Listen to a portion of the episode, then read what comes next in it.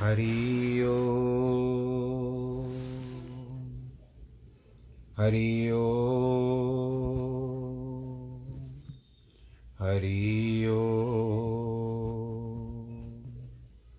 गुरुर्ब्रह्मा गुरुर्विष्णु गुरुर्देवो महेश्वरः गुरुर्साक्षात् परब्रह्म। तस्मै श्रीगुरवे नमः।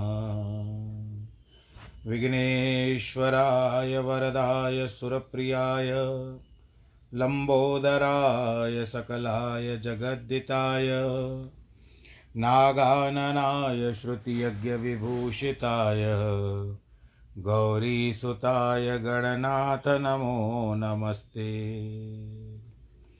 नाहं वसामि वैकुण्ठे योगिनां हृदयेन च। मद्भक्तां यत्र गायन्ति, तत्र तिष्ठामि नारद।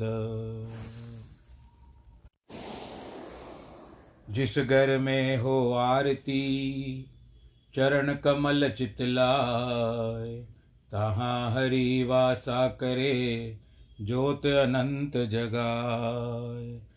जहाँ भक्त कीर्तन करे, बहे प्रेम दरिया, तहाँ हरि श्रवण करे। सत्यलोक से आए, सब कुछ दीना आपने भेंट करूँ क्या नाथ?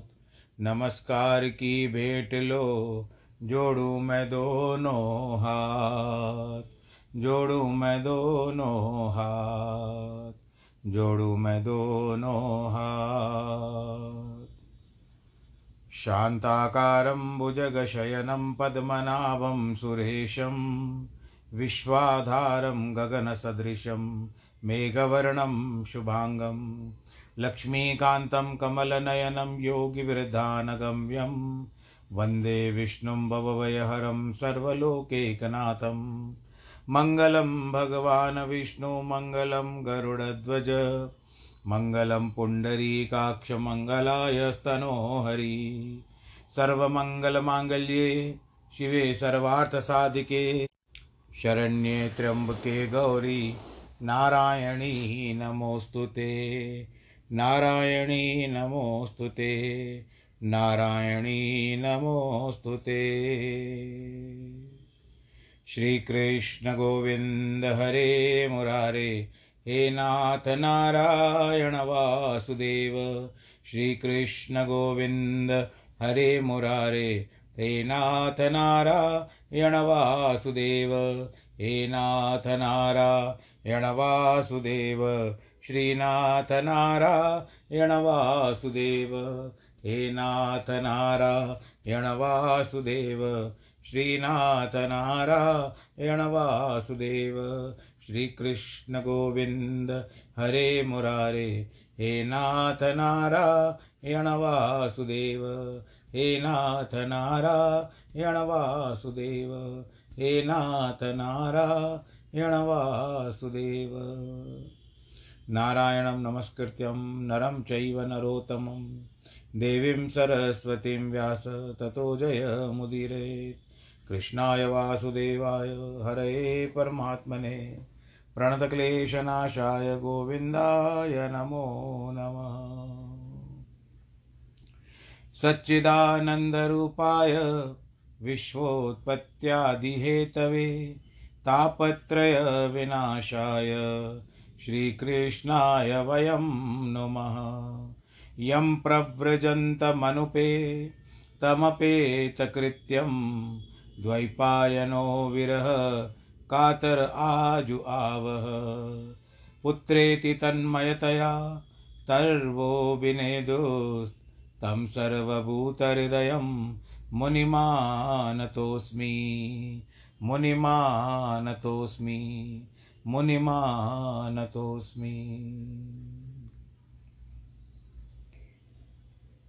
बोलो श्री कृष्ण कन्हैया लाल की जय। भगवान श्री कृष्ण के चरण कम, चंद्र के चरण कमलों में प्रणाम करके श्रीमद् भागवत की इस पुराण को भी प्रणाम करते हुए, मार्गदर्शन लेते हुए, संसार का आध्यात्मिक आदि दैविक आदि भौतिक इत्यादि तीन प्रकार के तापों को नष्ट करने के लिए प्रभु की शरण में जाते हैं। आप लोग विचार करते होंगे कि पंडित जी जो हैं, जब कथा करते हैं तो श्लोक भी जब शुरू में आरंभ से मंगलाचरण करते हैं तो सब बातें तीन तीन बार क्यों बोलते हैं? जब समाप्ति होती है, नारायणी नमोस्तुते नारायणी नमोस्तुते, कई ये उल्लेख कर चुका हूँ, पर फिर भी कह रहा हूँ। वो इस कारण कि आध्यात्मिक आदि दैविक आदि भौतिक बस ये तीन प्रकार के ताप नष्ट करने के लिए ऐसा प्रयत्न करता हूँ कि जिससे ये जो तीन प्रकार के ताप हैं, अगर लगते भी हों तो भगवान की दया से। इतना कर्म के हिसाब से तो आएँगे ही आएँगे, परंतु भगवान की कृपा से वो कम हो जाए। क्योंकि कर्म तो कटता नहीं है, घटता है, परंतु कर्म कटता नहीं है। भाग्य में जो लिखा है, उसको स्वीकार करना चाहिए। आज मैं एक बड़ी प्रसन्नता की बात आपके साथ साझा करना चाहता हूँ। मैं ये जो कथा करता हूँ, ये देश विदेश तक पहुँचती है और इसके जो मंच हैं प्लेटफॉर्म्स हैं जिससे स्पॉटिफाई हुआ, बहुत सारे हैं एंकर पॉडकास्ट है, ये सारे मंच जो मुझे स्वतः ही मिल गए हैं, भगवान की कृपा से मिल गए हैं। और क्या चाहिए? नारायण कृपा से। लोग तरसते हैं यहाँ तक पहुँचने के लिए, परंतु भगवान नारायण की कृपा से मिल गए। मैं इन सब के लिए भी हृदय से बड़ा प्रसन्न होता हूँ। जब ये लोग सहायता करते हैं, ये जो ऐप है दो, इनके द्वारा स्वतः ही अपने आप देश विदेश में चली जाती है मेरी कथा। और मुझे बड़ी खुशी हो रही है, प्रसन्नता हो रही है आप सबके साथ ये बात साझा करने की, कि हमारे एक भक्त हैं, जो श्रीमद् भागवत की कथा सुन रहे हैं, बड़े प्रेम से सुनते हैं, और वो इस समय में न्यूजीलैंड में रहते हैं। उनका नाम है उद्धव खापरे। उन्होंने बहुत सुंदर चित्रण किया है। मेरी कथाओं को सुनकर उन्होंने उनके ऊपर जो कहते हैं ना कि आ, उनकी छवियों को चित्रण किया है और मुझे भेजा है मुझे बड़ी प्रसन्नता हुई। पर अब इसमें ऐसी है कि इसमें केवल ध्वनि जा सकती है कुछ चित्र नहीं आ सकते हैं। इतने इतने मंत्रमुग्ध हो जाते हैं वो कथा सुनने में के बाद भागवत की कथा सुनते हैं और मुझसे यानी संपर्क में हैं वो। व्हाट्सएप के द्वारा। तो मुझे भी अच्छा लगा, परंतु अब ऐसा है कि मैं सबको तो नहीं भेज पाऊँगा, परंतु जो मेरे साथ संपर्क में जुड़े हुए हैं व्हाट्सएप के, मैं उनको अवश्य भेजूँगा। ऐसे बहुत सारे हैं, और देश विदेश से मुझे अच्छे अच्छे संदेश भी आते हैं। मैं अब ऐसा क्या कहूँ कि मैं कह नहीं सकता, बस मैं भगवान जी से यही प्रार्थना करता हूँ, भगवान जी, मैंने जो यह बनाया है यानी आपकी कृपा से मेरा मेरी आप आ, क्या कहते हैं वो भजन कि मेरे आपकी दया से मेरा सब काम हो रहा है। करते हो तुम कन्हैया नाम मेरा हो रहा है बस। मेरा आपकी दया से या कृपा से सब काम हो रहा है। तो भगवान नारायण जी की कृपा ऐसी बन रही है कि स्वतः ही आपके अपने आप सब जगह पहुँच गई सब जगह कथा सुनने के लिए लोग ललायत है। जिस तरह से अभी इस इनका उदाहरण ले लीजिए।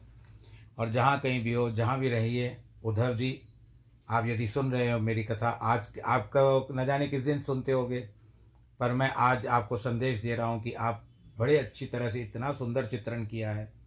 इन कथाओं का, कलकी का, कली का किस तरह से, और नाग का शमिक मुनि के गले में नाग डालना, और अंत में सातवें स्कंद तक जो बातें बताई है इन्होंने, चित्रण किया है उनको स्केच किया है।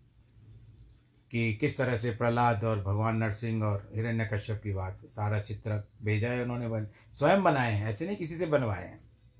तो ये ये प्रभु के प्राह तो बस अब आप लोग भी इसी तरह से भगवान जी की कथा सुनते रहें, आनंद आता है। देखो कहाँ तक कहाँ तक जा रही है देश विदेश तक जा रही है। मुझे भी पता नहीं कौन कौन सुन रहा है। परंतु मैं अपने स्थान पर बैठ करके प्रभु का ध्यान करते हुए आप सबको कथा भेजता हूँ। आप भी अपने श्रवणों के द्वारा, कानों के द्वारा उसको भीतर करके हृदयंगम करें। चलिए, आज भगवान श्री कृष्ण के पास फिर से चलते हैं। भगवान नारायण जी के पास फिर से चलते हैं। हम लोग आठवें स्कंद में हैं। सुखदेव जी महाराज परीक्षित को कहते हैं, परीक्षित। इस प्रकार ब्रह्मा जी की स्तुति करने पर अदिति के गर्भ से चतुर्भुजी शंख शंख चक्र गदा, पद्मधारी पीताम्बर धारण किए हुए भगवान भगवान नारायण प्रकट हो गए। प्रादुर भुआ मृत, भूर, दित्याम, कमल के समान उनके नेत्र, उज्जवल श्याम वर्ण, कानों में कुंडल और सब वस्त्राभूषण धारण किए हुए। गले में वनमाला, बौरे गुंजार कर रहे हैं। उस समय दिशाएँ प्रसन्न हो गई। संपूर्ण प्रकृति ने अपनी सौभाग्य का भगवान के चरणों में निवेदन किया। भाद्र मास था, शुक्ल पक्ष और द्वादशी थी, श्रवण नक्षत्र था, अभिजित मुहूर्त था। इसमें भगवान प्रकट हुए, अभी आने वाला है भाद्रपद का महीना। श्रवण नक्षत्र भी आने वाला है भाद्रपद के महीने में। शुक्ल पक्ष की द्वादशी तिथि, इसको वामन जयंती कहा जाता है।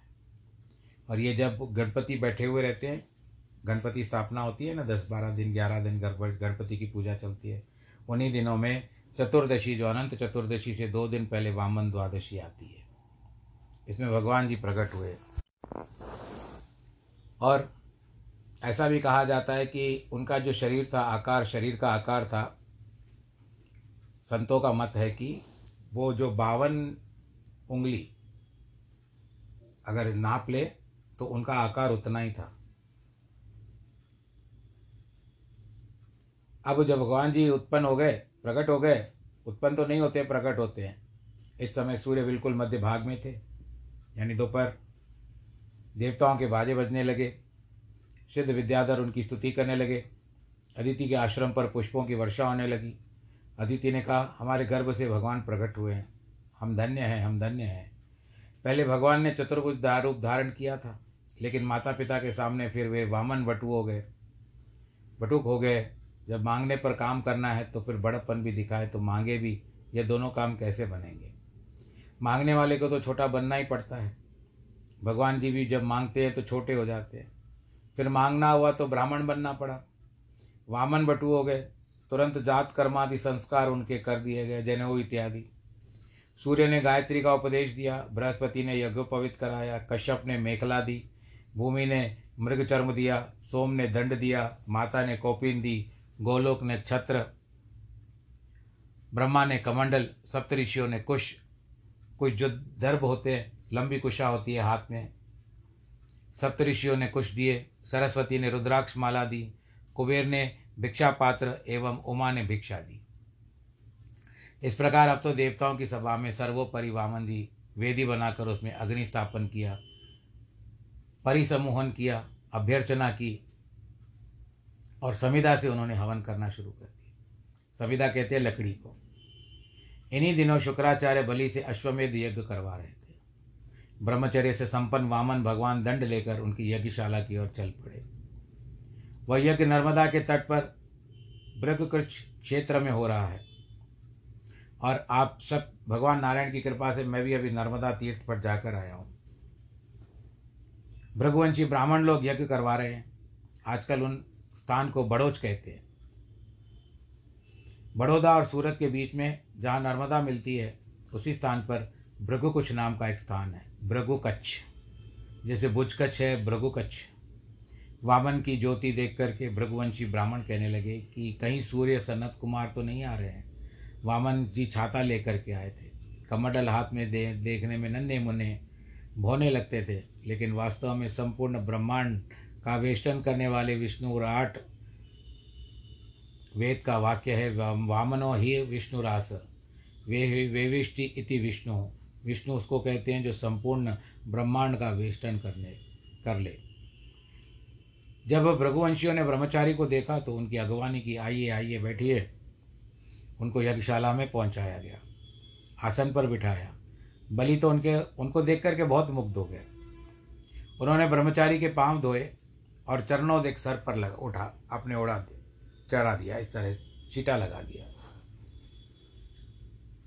यहाँ बलि का के सौभाग्य को देखो, उनको साक्षात अव्यहित गंगाजल मिल गया। वह न ब्रह्मा के कमंडल में गया, न शिव जी के सिर पर गया। बलि ने कहा, महाराज, आपके पधारने से तो हमारा वंश तृप्त हो गया। हमें यज्ञ यज्ञाधिक का फल मिल गया। हमारी धरती पवित्र हो गई है। अब आपको जो चाहिए, वो हमसे मांग लीजिए। क्योंकि आप यज्ञ भूमि में हमारे पास आए हैं। आपको गाय चाहिए तो गाय लीजिए। सोना चाहिए तो सोना लीजिए। मकान चाहिए तो मकान लीजिए। अन्न चाहिए तो अन्न ले लीजिए। यान चाहिए, यानी चलने वाला यान जो रहता है, वो यान ले लीजिए। यदि आपको ब्याह करना हो तो सुंदर सुकुमारी सुयोग्य कन्या के साथ आपकी शादी भी करा दी जाएगी। गाँव लीजिए, हाथी लीजिए, घोड़ा लीजिए जो भी चाहिए लीजिए। जैसे हँसते समय रोकना बुराई का लक्षण है, उसी प्रकार दोनों समय मन में कृपणता लाना भी अच्छी बात नहीं है। किंतु यहाँ तो बलि अपने आप को ही बलि चढ़ाने के लिए उद्यत है। सुखदेव जी महाराज कहते हैं, परीक्षित, बलि की बात सुन करके वामन जी बड़े प्रसन्न हुए। कहते वाह वाह, देखो, वह माने कुल धर्म का वहन करने वाला संस्कृत शब्द है। अब आपको बाहर न समझे, बाहर का न समझे, जब वाह संस्कृत में होता है, जो वाह में क्या शंका होती है, वैसे वाहन है, वैसे हो वाह। वामन जी ने कहा कि राजन, आपके वंश में ऐसे लोग होते आए हैं, इसीलिए ऐसी मधुर, मीठी और धर्म युक्त बात आपने बताई। धर्म के बारे में आप अपने पितामह प्रहलाद जी की आज्ञा का प्रमाण मानते हैं। उचित ही है। इस कुल में कोई कृपण अथवा निसत्व नहीं हुआ है। वामन जी ने बलि को थोड़ा और पक्का कर लेने से उद्देश्य कहा कि आपके वंश में ऐसा कोई भी नहीं हुआ जिसने ब्राह्मण को देने का संकल्प करके फिर उसके पीछे पलट गया हो, ना देने का संकल्प ठान लिया हो। वामन जी कहते हैं, मैंने देखा है कि जो लोग दान करके फिर वापस ले लेते हैं अथवा देने की प्रतिज्ञा करके नहीं देते, उनके घर में कोई मंगल नहीं होता। उदासी छा जाती है और भारी हानि होती है। और वामन जी ने कहा, आपके वंश में तो कोई उधार हुआ ही नहीं। अदाता हुआ ही नहीं, यानी दे करके ना, कह करके ना देने वाला हुआ ही नहीं है। दान और युद्ध दोनों से कोई परांगमुख नहीं हुआ। आपके प्रहलाद जैसे पूर्वज यश के बराबर, बारे में क्या कहना? उसके पितृ, पितृव्य महाबली हिरण्याक्ष विष्णु भगवान की तो जीत लिया था। लेकिन उनको जब हिरण्याक्ष का बल का स्मरण आता है, तब उनका हृदय धक धक करने लगता था। मैंने सचमुच जीत लिया या नहीं? हिरण्य कश्यप जो सुना कि भगवान हमारे भाई को मारते हैं तो गदा लेकर के ढूँढने गया। और फिर भगवान जी ने बारह रूप धारण करके उनका अंत कर दिया। ऐसे वंश में आप हो, मैं आपसे क्या चीज़ मांगू? मुझे तो बस केवल तीन कदम धरती दान दीजिए। ये देखो वामन जी तो तीन कदम धरती मांगो? मांगी। उसने जागृत, स्वप्न और सुषुप्ति अवस्था तीनों लोक मांग लिए, तीनों को मांग लिया। फिर क्या रहा? केवल परमात्मा ही रहा। इसलिए वामन जी ने कहा, हमें तो केवल तीन स्थान चाहिए, इसके अतिरिक्त तो और कुछ नहीं चाहिए। आप बड़े वदान्य हैं। नान्यत ते कामये, राजन्वय, दान्या, जगदीश्वरात। देखो, एक तो होता है वध वध माने बकु, जो बोले बहुत, पर दे कुछ नहीं। वध को बदमाश या दुष्ट भी कहते हैं। और दूसरा, वदान्य वध से अन्य, वदान्य उसको कहते हैं, जो कह दे और केवल बोलने वाला नहीं हो, करने वाला हो। वामन ने कहा, मुझे तो कुछ ज़्यादा लेना भी नहीं है। जितने से आपका काम चल जाए, उतना ही प्रयोजन रखना चाहिए। बलि ने कहा, वामन जी आप तो बूढ़ों की तरह बात करते हो, लेकिन अपना स्वार्थ समझते नहीं। मैं तुम पर बहुत प्रसन्न हूँ। तुम तीन धर, तीन कदम धरती मांगते हो। तुम मेरे पास आने का वादा बाद फिर दूसरे पास जाने के नहीं चाहिए। मैं तुम्हारी भरपाई कर दूँगा। जो मांगना चाहते हो मांगो, और भी मांगो। वामन ने कहा, आप संसार का सारा विषय दे देंगे तो भी। उसमें मेरी तृप्ति नहीं होगी। अगर तीन पाप धरती मुझे संतोष नहीं तो सारा द्वीप पाकर के मैं संतोष नहीं हो सकता। क्या पृथु, गाय आदि बड़े चक्रवर्ती राजाओं को संतोष हो गया था? अतः जितना है, उतने में संतोष करना चाहिए। अब तो बलि हंसने लगे। बोले अच्छा महाराज, आपकी जैसी इच्छा हो, वह लीजिए। इसके बाद बलि ने संकल्प करके जल भाजन हाथ में लिया। धर्मशास्त्र की यह मर्यादा है कि जो कर्म संकल्प पूर्वक कृतत्व पूर्वक किया जाता है, वही फलप्रद होता है। वहाँ संकल्प ही नहीं, कृतत्व ही नहीं। वहाँ फल कहाँ से उत्पन्न होगा? फल कर्म से नहीं रहता, कर्तत्व और संकल्प फल का निवास है। इतने में बलि के गुरु शुक्राचार्य भी समझ गए कि ये तो वामन जो है विष्णु भगवान है। यहाँ इंद्र का ना, काम बनाने के लिए उनके भाई बन करके आए हैं। तुमने इसके साथ प्रतिज्ञा करके बड़ा अन्याय किया है, राजन। ये तो तुम्हारा सब कुछ छीन लेंगे और ये सब कुछ छीन के, बाद छीनने के बाद इंद्र को दे देंगे। विश्व इनका शरीर है। ये अपने तीन पैरों में सारे लोगों को नाप लेंगे। तुम्हारे लिए खाने पीने के लिए भी कुछ नहीं बचेगा। दान उतना करना चाहिए जिससे दाता का जीव जीव का, जो दाता है, उसकी जीविका का नाश न हो। ये वामन अपने एक पाँव से धरती नाप लेंगे, दूसरे से स्वर्ग नाप लेंगे। इनके शरीर से आकाश भर जाएगा। तीसरे पाँव के लिए कोई जगह नहीं होगी। फिर अपनी प्रतिज्ञा पूरी न करने के कारण तुमको नरक में जाना पड़ेगा। जिससे जीव का बिगड़ जाए, वह दान उचित नहीं है। जब जीव की बनी रहेगी तो उसमें यज्ञ होगा, तप होगा, कर्म होगा। सोच लो राजन, इसीलिए अपनी संपत्ति को पाँच भागों में बांट देना चाहिए। धर्माय यशस्थेर्थ कामाय स्वजनाय च। एक भाग धर्म के लिए करना चाहिए दूसरा भाग यज्ञ के लिए, तीसरा भाग और धन कमाने के लिए, चौथा भाग भोग के लिए, पांचवा भाग अपने स्वजनों को देने के लिए। इस तरह से जो अपनी आमदनी को पाँच हिस्सों में बांट देता है, उसका लोक परलोक कल्याण हो जाता है। कहते हैं कि सत्यमोमेति यत प्रोक्तम यनेत्या हानृतम ही तत्। किसी बात को ओम कहकर स्वीकार कर लेना सत्य है, न कह देना अनृत है। शरीर वह एक वृक्ष है और सत्य फल है। लेकिन यदि वृक्ष न रहे तो फल फूल कहाँ से होंगे? इसीलिए अनृत संग्रह शरीर रूप वृक्ष का मूल है और सत्य इस वृक्ष के पुष्प फल हैं। ज़िंदगी बनी रहे तो उसके द्वारा सत्य के फल, फूल लगें तो यही मनु मनुष्य के लिए उचित है। देखो, यदि कोई मांगने आता है और बोल दिया जाए कि ओम तो इसका अर्थ स्वीकार होता है। ऐसे जैसे एक ने पूछा कि ददी है तो दूसरे ने उत्तर दिया ओम तो इसका अर्थ है कि हाँ ददी दही है। जैसे हिंदी में हम लोग हाँ बोलते हैं, वैसे संस्कृत में ओम कहते हैं। यह सन्यासियों का मंत्र भी है। वे बोलते हैं, प्रलय हो गया, ओम।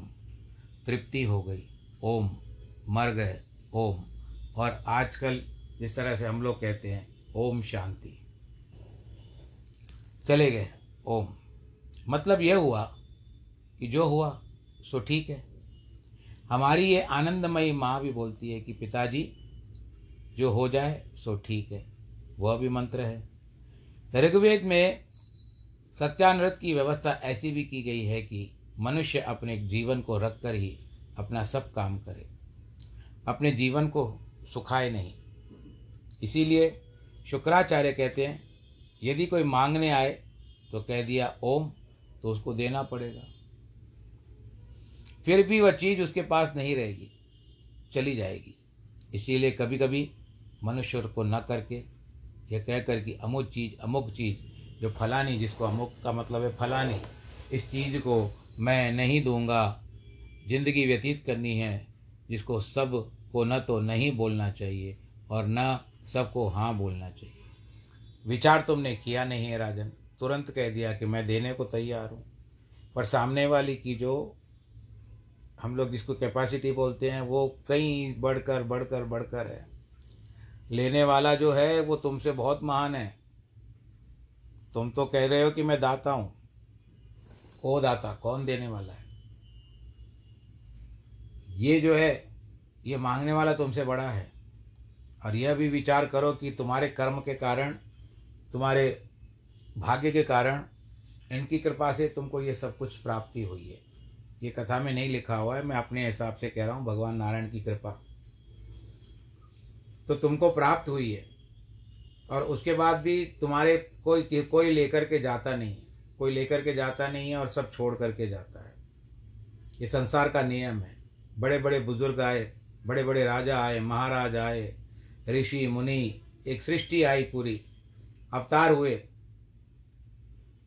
अवतार भी चले गए। कोई भी स्थिर नहीं रहा। इसके लिए आज इसने मांगा है और तुमने कह दिया, मैं दे सकता हूँ। ये तुमने उचित नहीं किया राजा। तुमको विचार करके बताना चाहिए था। और मैं तुमको यह भी फिर से बता रहा हूँ कि ये जो वामन जो आप इसको छोटा कद का समझ रहे हो, भौना समझ रहे हो, बटुक समझ रहे हो, ये बट्टू नहीं है। ये साक्षात विष्णु है। और इंद्र के कारण जिस तरह से पहले भी बता चुके हैं कि इंद्र के कारण आए हैं। बिना युद्ध से तुमको तुम्हारा सारा साम्राज्य बिना युद्ध किए। कोई सहायता तुम्हारी करने वाला नहीं है, क्योंकि अगर तुमने दान दे दिया तो तुम्हारा सर्वस्व खत्म हो जाएगा। इसके लिए तुमको विचार करना चाहिए था। देने से पहले। अभी भी कहता हूँ, अपनी बात से मुकर सकते हो। शुक्राचार्य ने यह बताया कि अब अगर सच बोलने से गाय मरती है, ब्राह्मण मरता हो, प्राण संकट हो तो जीविका चिंती हो, कन्या का विवाह न होता तो ऐसे प्रसंगों में झूठ बोलना जो सुक्ति नहीं है। नानृतम रस्याज जुगुप्सितम। देखो, यहाँ जिद्दी लोगों की बात नहीं है। समझदार लोगों की बात है। समझदार लोगों के समाज में मौन रहना भी एक धर्म है। बोलते जाना भी एक धर्म नहीं है। जो लोग समझते हैं कि बस सच बोलते जाओ, माँ की बात जाकर पत्नी को कह दो, पत्नी की बात जाकर के माँ को कह दो, अथवा अपनी दुश्मनी कर कह दो तो धर्म नहीं होता। कई प्रसंग होते हैं जहाँ मौन भी रह करके धर्म हो सकता है। असल में उद्देश्य है जीवन की रक्षा। इसीलिए यथा योग्य यथास्थान, सत्य और अनृत बोलना चाहिए, ऐसा शुक्र, शुक्राचार्य महाराज बलि को बताते हैं। महात्मा लोग इसे शुक्र नीति भी कहते हैं। और दैत्यों ने इसको गुरु शुक्राचार्य की नीति बताया। है आज कथा का प्रसंग पूरा करने से पहले एक भजन याद आ रहा है। तेरे द्वार खड़ा भगवान, भगत भर दे रे जोली। तेरे द्वार खड़ा भगवान भगत भर दे रे जोली। तेरे द्वार खड़ा भगवान भगत भर दे रे जोली। हो भगत भर दे रे जोली। तेरा होगा बड़ा एहसान के जुग जुग तेरी रहेगी शान। भगत भर दे रे जोली। तेरे द्वार खड़ा भगवान भगत भर दे रे जोली। हो भगत भर दे रे जोली। डोल उठी है सारी धरती, देख रे ढोला गगन है सारा। डोल उठी है सारी धरती, देख रे ढोला गगन है सारा। भीख मांगने आया तेरे दर, जगत का पालन हारा रे, जगत का पालन हारा। मैं आज तेरा मेहमान, तू कर ले मुझसे जरा पहचान, भगत भर दे रे जोली। तेरे द्वार खड़ा भगवान, भगत भर दे रे जोली। आज लुटा दे रे सर्वत अपना, मान ले कहना मेरा। मिट जाएगा पल में तेरा, जन्म जन्म का फेरा रे, जन्म जन्म का फेरा। तू छोड़ सकल अभिमान अमर कर ले तू अपना दान। भगत भर दे रे जोली तेरे द्वार खड़ा भगवान। भगत भर दे रे जोली तेरा होगा बड़ा एहसान कि जुग जुग तेरी रहेगी शान। भगत भर दे रे जोली बोलो वामन भगवान की जय। तो कथा के प्रसंग का आज हम विश्राम देते हैं। समय ने भी इशारा कर दिया है। आप सब लोग स्वस्थ रहें, आनंद के साथ रहें, खुशी के साथ रहें। हर वेला आपके घर में सुख का आप, भगवान जी आशीर्वाद के रूप में भेजें और आप भी बड़े आनंद के साथ संसार में रहें। परि, परिवारजनों को भी हमारी ओर से कह दीजिएगा, उनको बहुत बहुत आशीर्वाद दे दीजिएगा। और ब्राह्मण लोग भी यदि सुन रहे हैं तो उनको बड़े बुज़ुर्ग ब्राह्मण सुन रहे हैं तो उनको मेरा प्रणाम। बस यही है। भगवान जी का जो भगवान जी के कथा में इतना आनंद आता है कि कुछ पूछिए मत, परंतु समय साथ नहीं देता। अच्छे दिन आते हैं तो सब खुशियाँ लाते हैं। भगवान न करे अच्छे, किसी अच्छे दिन किसी के जीवन से निकल जाएँ। पर कर्म सबके हैं, इसके लिए अपने कर्मों पर भी भगवान को कहो कि कम से कम शुक्र है। शुक्र है भगवान जी भगवान जी आपकी कृपा है, हम पर दया हो रही है आपकी।